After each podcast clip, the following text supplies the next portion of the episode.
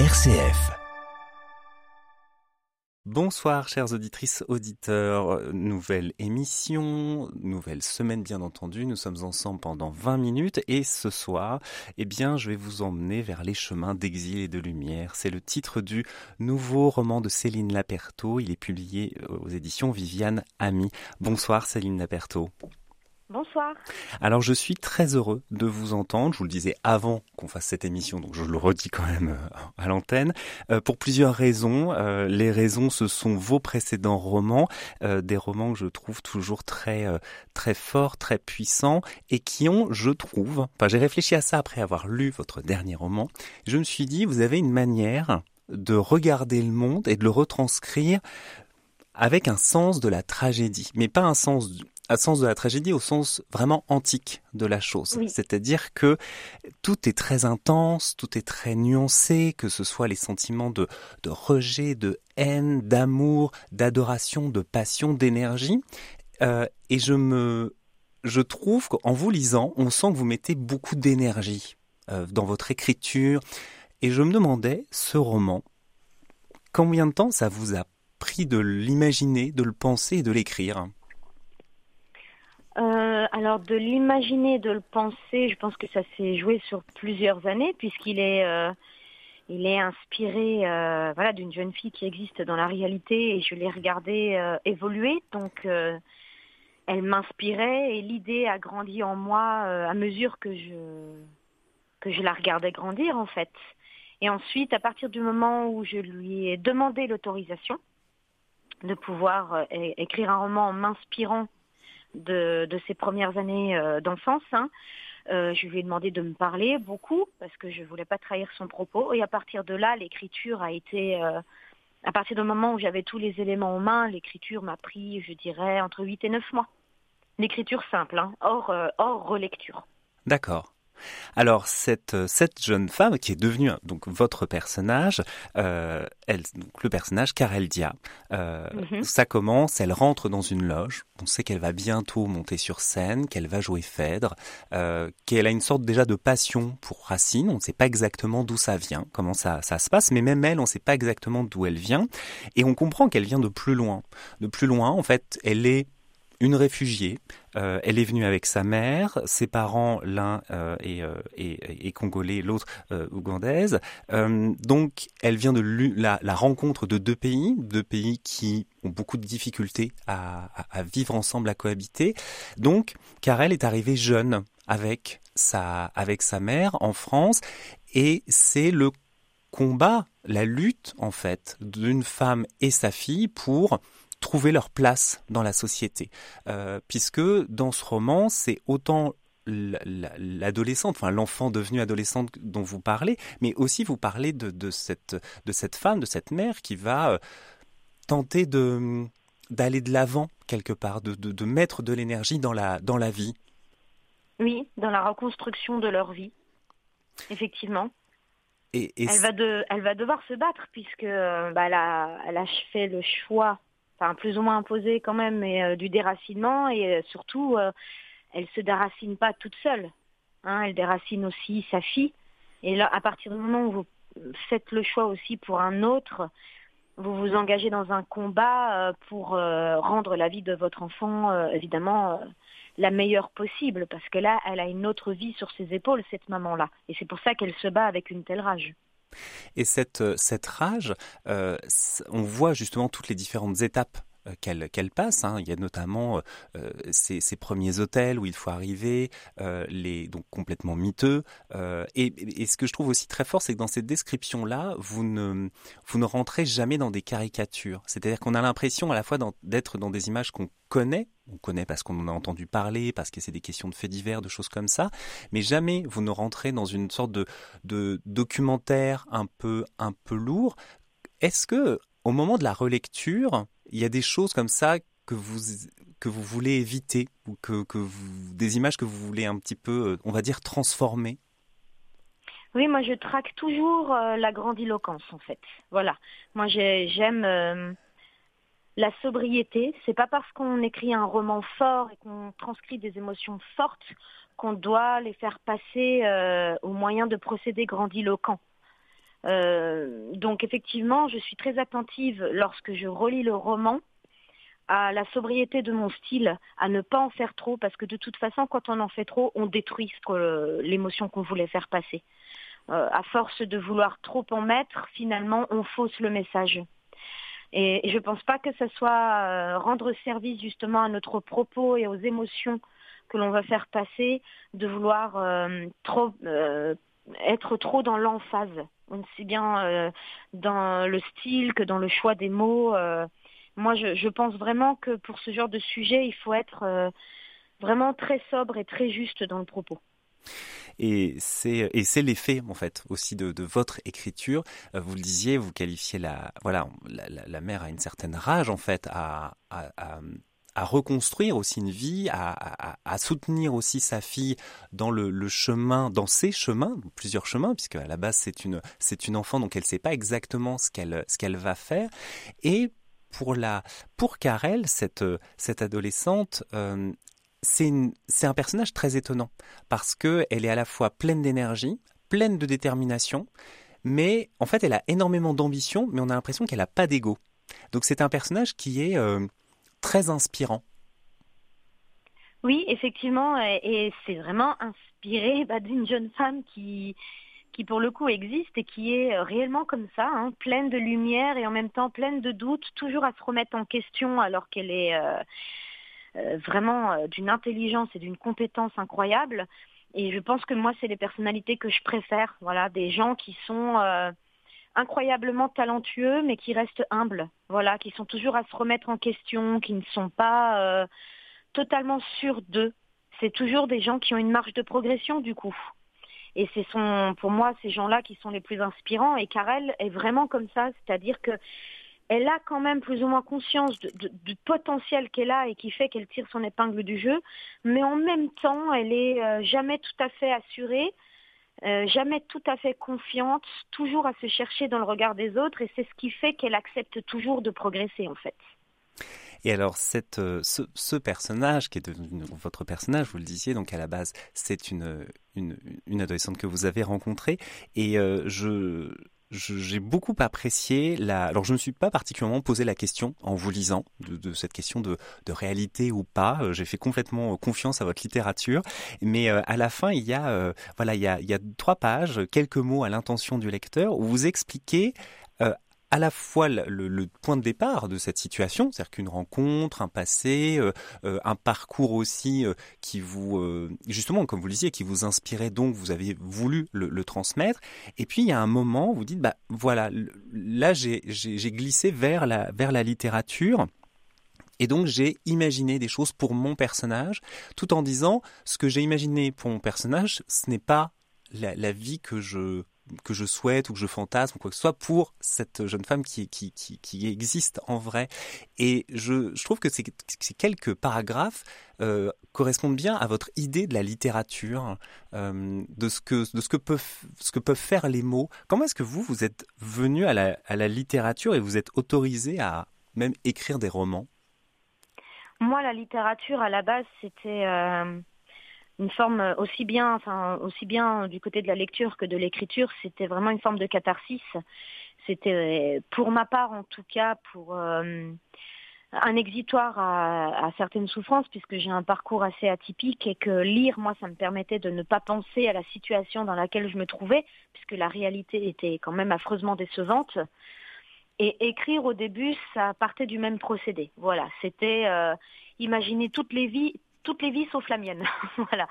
Et petit à petit, je pense que ce que je, je me suis rendu compte que ce que je faisais, ça s'appelait vraiment lire, ça s'appelait vraiment écrire. Et vraiment à l'adolescence, j'ai pris conscience que je pouvais en faire quelque chose, que ça ne devait pas être juste un exitoire à des souffrances, mais que ça pouvait vraiment être un art. Mais il m'a fallu du temps. Voilà. Au départ, c'était simplement un cheminement intime, puis j'en ai fait quelque chose de beaucoup plus universel. Donc c'est vraiment tout un parcours. Euh, concernant euh, la façon dont vous évoquiez votre vie, là, je, vous conseille très fortement déjà à tous nos auditrices, auditeurs de vous lire, de vous découvrir, de vous, relire à chaque fois parce que c'est toujours très fort, euh, et notamment ce livre, Ce qui est monstrueux et normal. Euh, voilà, et donc on comprendra mieux euh, oui, effectivement, mon parcours. votre parcours, et encore une fois aussi votre littérature, parce que dans chacun de vos livres, euh, il est aussi question de littérature, l'importance des mots. On va revenir sur ce point-là dans quelques instants. RCF, la joie se partage. Alors nous sommes toujours avec Céline Laperto au téléphone, donc romancière, très grande romancière. Hein. je ne rate jamais aucun de vos livres. Et votre nouveau livre s'appelle Les chemins d'exil et de lumière, le parcours d'une adolescente. Euh, réfugiée qui arrive en qui arrive en France avec sa mère. Elle vient de l'Ouganda, pardon, et euh, et c'est voilà le parcours de cette de cet enfant devenu adolescente qui va se se trouver justement une place dans la dans la société. Euh, je le disais avant la, la petite coupure, le dans vos romans, il est souvent question de littérature et de mots. Et là, il y a deux aspects qui se rapprochent de la littérature. Euh, il y a l'importance du vocabulaire et cette passion, parce que ça on le sait dès le début du personnage, de votre personnage Karel, pour Racine et euh, aussi cette question du discours par l'éloquence, par un concours d'éloquence. Euh, on va peut-être déjà commencer par l'éloquence, euh, parce qu'en plus ça figure à la fin du, à la fin du livre, c'est-à-dire que Karel participe à un concours d'éloquence, et là, c'est alors ça c'est pour vous suivre un peu aussi sur les réseaux sociaux, c'est une expérience que qui vient de votre réalité. Euh, est-ce que vous pouvez nous présenter un peu ça, ces principes de concours d'éloquence? Qu'est-ce que ça veut dire l'éloquence? Et surtout transmettre et accompagner quelqu'un pour, euh, on va dire, euh, lui apprendre la, rhétorique? Pour moi, l'éloquence, c'est l'art de la théâtralisation des mots. On n'est pas tout à fait à l'écrit, pas tout à fait à l'oral. C'est à mi-chemin entre les deux. Et c'est voilà l'art de mettre en mots son discours il y a la narration, mais en même temps, on doit travailler une certaine oralité parce qu'on n'écrit pas comme on parle. Et donc, c'est vraiment la, mise en spectacle de ces mots. Et moi, j'anime un atelier d'éloquence, euh, ça fait cinq ans maintenant que je l'ai créé dans mon collège, parce qu'on a une association en Alsace hein, qui s'appelle l'association Déclic, et qui, entre autres, euh, a pour mission de créer un concours d'éloquence pour les collèges REP, Hein, de, la banlieue, de la banlieue strasbourgeoise, donc uniquement les collèges REP entre eux. Et donc moi j'anime un atelier euh, et euh, le but c'est de mener trois ou quatre élèves tous les ans à ce concours et leur donner la chance de pouvoir participer à ce concours et pourquoi pas gagner. Euh, ça, ça a de, belles implications par la suite, hein, puisque c'est des élèves après qui, qui se construisent un petit CV grâce à ce, concours d'éloquence, notamment pour euh, rentrer euh, au Pontonnier, hein, qui est une grande école avec une option théâtre. Donc ça les aide beaucoup, et pour des enfants qui viennent de REP, c'est une vraie chance, hein, une vraie opportunité supplémentaire. Et ça les aide aussi à grandir dans leur manière de, de s'adresser aux autres, de prendre conscience aussi qu'on a différentes manières de s'exprimer en fonction des publics qui sont devant nous. Et, euh, ça fonctionne euh, très très bien. Voilà, c'est moi j'ai vu en face de moi euh, vraiment des élèves, des adolescents qui, qui se sont révélés, voilà, qui ont continué par la suite parce que parce qu'ils ont adoré ça, soit par le biais du théâtre, soit pour partir dans des carrières plutôt juridiques ou diplomatiques, mais ça les a ça les a confortés dans leur choix effectivement de défendre leurs idées par les mots. Et, cette, et j'ai l'impression que ces, cours-là, cette étape-là, permet de, s'éveiller et de, voilà, de grandir d'une certaine manière, d'assumer aussi plus, euh, de s'assumer peut-être plus physiquement, c'est-à-dire d'être encore une fois à un certain endroit et d'avoir sa place.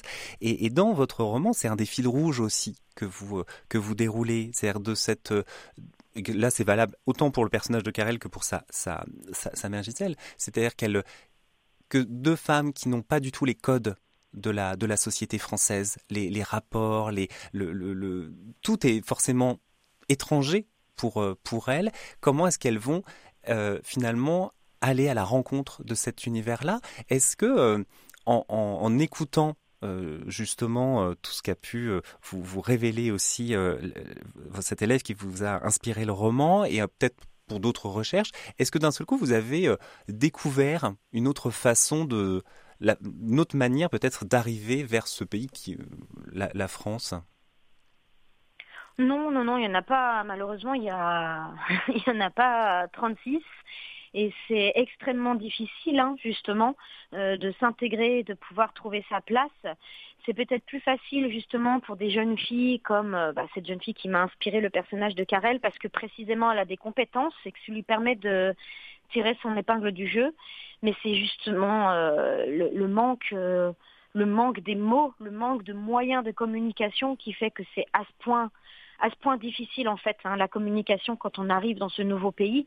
C'est ce que c'est ce que ressent Gisèle quand elle arrive. Hein. Elle sent que euh, elle sent qu'elle a les mots, mais euh, elle sent que c'est quand même compliqué aussi bien au niveau de son vocabulaire que de ses intonations. Elle sent à quel point quand même euh, ça ça laisse une empreinte différente sur son corps et que et que c'est difficile justement de s'intégrer à cause de ça. Et c'est ce qui va faire justement la la richesse et la chance de Karel c'est qu'elle a une, une facilité. Elle se découvre une facilité dans l'apprentissage des mots et cette facilité justement vient de l'amour qu'elle ressent pour les mots. C'est beaucoup plus facile d'apprendre quelque chose quand on s'aperçoit qu'on aime cet apprentissage-là. Et c'est ce qui va la sauver et c'est ce qui fait la grande différence et peut-être euh, l'inégalité et l'injustice dans tous ces parcours. C'est que les parcours sont inégaux parce que tout le monde malheureusement n'a pas les mêmes capacités, n'a pas les mêmes euh, facultés hein, d'appréhender ce nouvel univers qui passe euh, aux trois quarts par la maîtrise des mots. Hein. Et en tout cas, c'est un, c'est un roman absolument bouleversant parce qu'il est très fort et comme je disais en début d'émission, il y a un sens Enfin, je trouve qu'il y a autant d'intensité dans vos romans que dans les, les grandes, voilà, grandes pièces de, de théâtre classique euh, françaises. Hein. C'est-à-dire que euh, je, je, ne vous comparerai pas à, Racine, je vous mettrai euh, directement au, au, même niveau parce qu'il y a toujours beaucoup de, de beauté en fait. aussi, tout de même en montrant des, des choses assez, assez, enfin voilà, vraiment très très fortes, mais comme vous disiez aussi, jamais grandiloquence et toujours une forme de poésie. Alors là, j'encourage aussi les auditeurs auditrices à vous éventuellement vous suivre sur les réseaux sociaux parce que ponctuellement vous vous voilà vous publiez des des, poèmes qui j'espère un jour seront publiés. Euh... J'aimerais bien, mais c'est pas facile. C'est effectivement, je partage quelques-uns des poèmes que j'écris, euh, qui sont vraiment très beaux à chaque fois. Et j'avoue, j'ai plein d'autres questions, mais j'avais une petite question pour terminer. D'où vient ce sens du titre? Alors pour prendre, alors il y a celui-ci qui s'appelle Les chemins d'exil et de lumière, mais avant vous avez publié Et je prendrai tout ce qu'il y a à prendre, euh, Des femmes qui dansent sous les bombes, ne préfèrent pas le sang à l'eau, ce qui est monstrueux est normal, ce qu'il nous faut de remords et d'espérance. Est-ce que ce titre, ça vient au début de l'écriture ou est-ce qu'il faut pour vous avoir terminé le roman pour le titrer? Ça dépend en fait, il n'y a pas de, règles. Euh, de manière générale, j'aime bien les longs titres et j'ai tendance à aimer les titres avec des verbes. Hein. c'est vrai. Et c'est souvent des titres qui me sont inspirés par euh, des phrases euh, de mon roman. Après, c'est un travail collectif. Il y a des titres qui m'appartiennent, comme Des femmes qui dansent sous les bombes, Ne préfèrent pas le sang à l'eau, Ce qu'il nous faut de remords et d'espérance. Et le dernier, ça, ce sont des titres qui m'appartiennent. Mais pour mon premier roman, par exemple, et je prendrai tout ce qu'il y a à prendre, euh, le titre que j'avais choisi à la base euh, n'avait, euh, pour mon éditrice à l'époque, elle le jugeait pas assez fort par rapport à justement à la force qui se dégageait de, mon roman. Et moi, je, je n'en trouvais pas d'autre. Hein, et c'est mon éditrice hein, qui, qui, en relisant mon roman, a trouvé cette phrase qu'elle a puisée du texte. Et pour elle, c'était une évidence que ça pouvait être un titre. Tout comme ce qui est monstrueux et normal, c'était pas le titre que j'avais choisi moi à la base, mais encore une fois, elle le trouvait pas assez fort par rapport au roman. Et là, encore une fois, elle a puisé un titre euh, qui est à la fois présent dans Et je prendrai tout ce qu'il y a à prendre et dans ce récit autobiographique-là. Hmm. Pour des femmes qui dansent sous les bombes, il m'est apparu avant même que j'écrive la moindre ligne. C'était euh, une évidence, en fait. Et pour ce, et pour euh, ce qu'il nous faut de remords et d'espérance, je ne trouvais pas de titre. Et pour l'anecdote, parce qu'elle est assez marrante, euh, je n'arrivais vraiment pas à trouver de titre à ce livre. Et euh, ma meilleure amie, euh, qui vient quand même très régulièrement à la maison, on a la tradition du mardi soir avec notre bouteille de vin rouge. Et on s'était attablés, on, riait toutes les deux à essayer de trouver un titre pour ce roman. On a trouvé des titres plus loufoques les uns que les autres qui nous faisaient rire et, et, et elle écrit dans mon carnet ce qu'il me faut de remords et d'espérance. Et je me suis arrêtée de rire et je lui ai dit mais mais c'est un titre en fait. et c'était inspiré justement de la fin de mon roman et je lui dis stop, on arrête tout, voilà, euh, j'ai mon titre. Donc ce titre a été trouvé un soir euh, de beuverie entre copines. Euh, autour d'une bouteille de rouge et de mon carnet d'écriture. voilà, donc vous voyez, il n'y a pas de règle en la matière. Eh bien voilà. naturellement. Merci pour cette très jolie réponse en tout cas. Euh, merci beaucoup Céline Laperto pour votre disponibilité euh, et bravo encore pour ce roman j'encourage vraiment tous les auditrices et, auditeurs à, découvrir. Donc Les chemins d'exil et de lumière, un roman plein d'énergie, de rage, de force, de, et vraiment de lumière là pour vous paraphraser et c'est publié aux éditions Viviane Ami. Merci beaucoup Céline Laperto. Bonne soirée, belle semaine. Bonne soirée à vous aussi. Et chers auditrices, auditeurs, je vous donne rendez-vous bien entendu à la semaine prochaine. Bref, à lundi, si ça vous dit.